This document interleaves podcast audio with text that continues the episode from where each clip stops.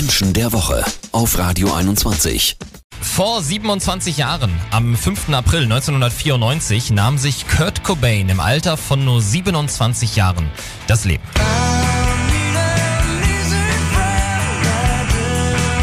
Es ist, wie ich finde, wieder mal Zeit, sich die Persönlichkeit des Frontsängers von Nirvana in Erinnerung zu rufen. Und dafür haben wir Erkenntniscoach und Sozialpsychologin Mira Mühlenhof. Hallo. Hallo.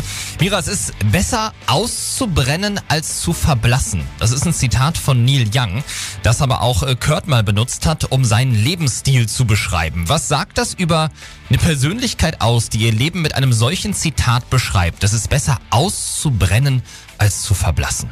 Es sagt etwas darüber aus, dass es Menschen gibt, die äh, ihr Gefühlsleben so ernst nehmen, dass sie alles dafür tun, um äh, die Gefühle zu leben. Das heißt, die Gefühle auch nach außen zu tragen, egal ob es positive oder negative sind. Das heißt also Menschen, die äh, gefühlsintensiver leben als, sag ich mal, rein rational gesteuerte Menschen. Kurt Cobain war ein, er hat so hart auf der Gefühlskante gelebt wie kaum ein anderer. Kurt Cobain, eben ein ganz besonderer Rockstar, der es gäbe es ihn heute so zerbrechlich und nachdenklich eventuell nicht mehr auf die ganz großen Bühnen schaffen würde. Das behaupte ich jetzt einfach mal. Ob das so ist, das verrät uns Mira Mühlenhof gleich. Menschen der Woche. Eine derart zerbrechliche und nachdenkliche Rockikone wie Kurt Cobain, dessen Tod sich ja vor ein paar Tagen zum 27. Mal gejährt hat, gibt es heute nicht mehr, behaupte ich. Zumindest schaffen es Rockstars, wie er einer war, nicht mehr auf die ganz großen Bühnen. Warum ist das so? Hat sich da eventuell gesellschaftlich auch was verändert? Kommen wir mit so vielen Emotionen nicht mehr klar? Ja, davon gehe ich aus, dass das genau der Grund ist.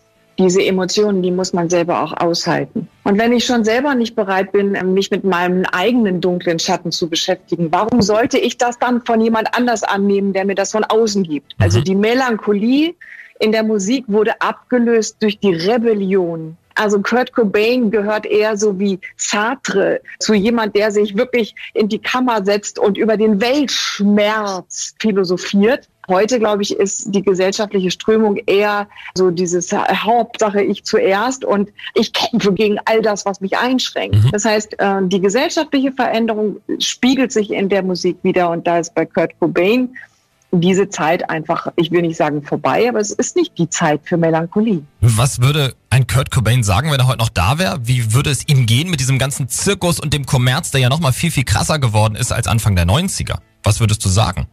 Ich glaube, er würde sich genervt abwenden. Also ich glaube, er wäre jemand jetzt nicht als Eremit im Himalaya in einer, in einer Yoga-Höhle, das nicht.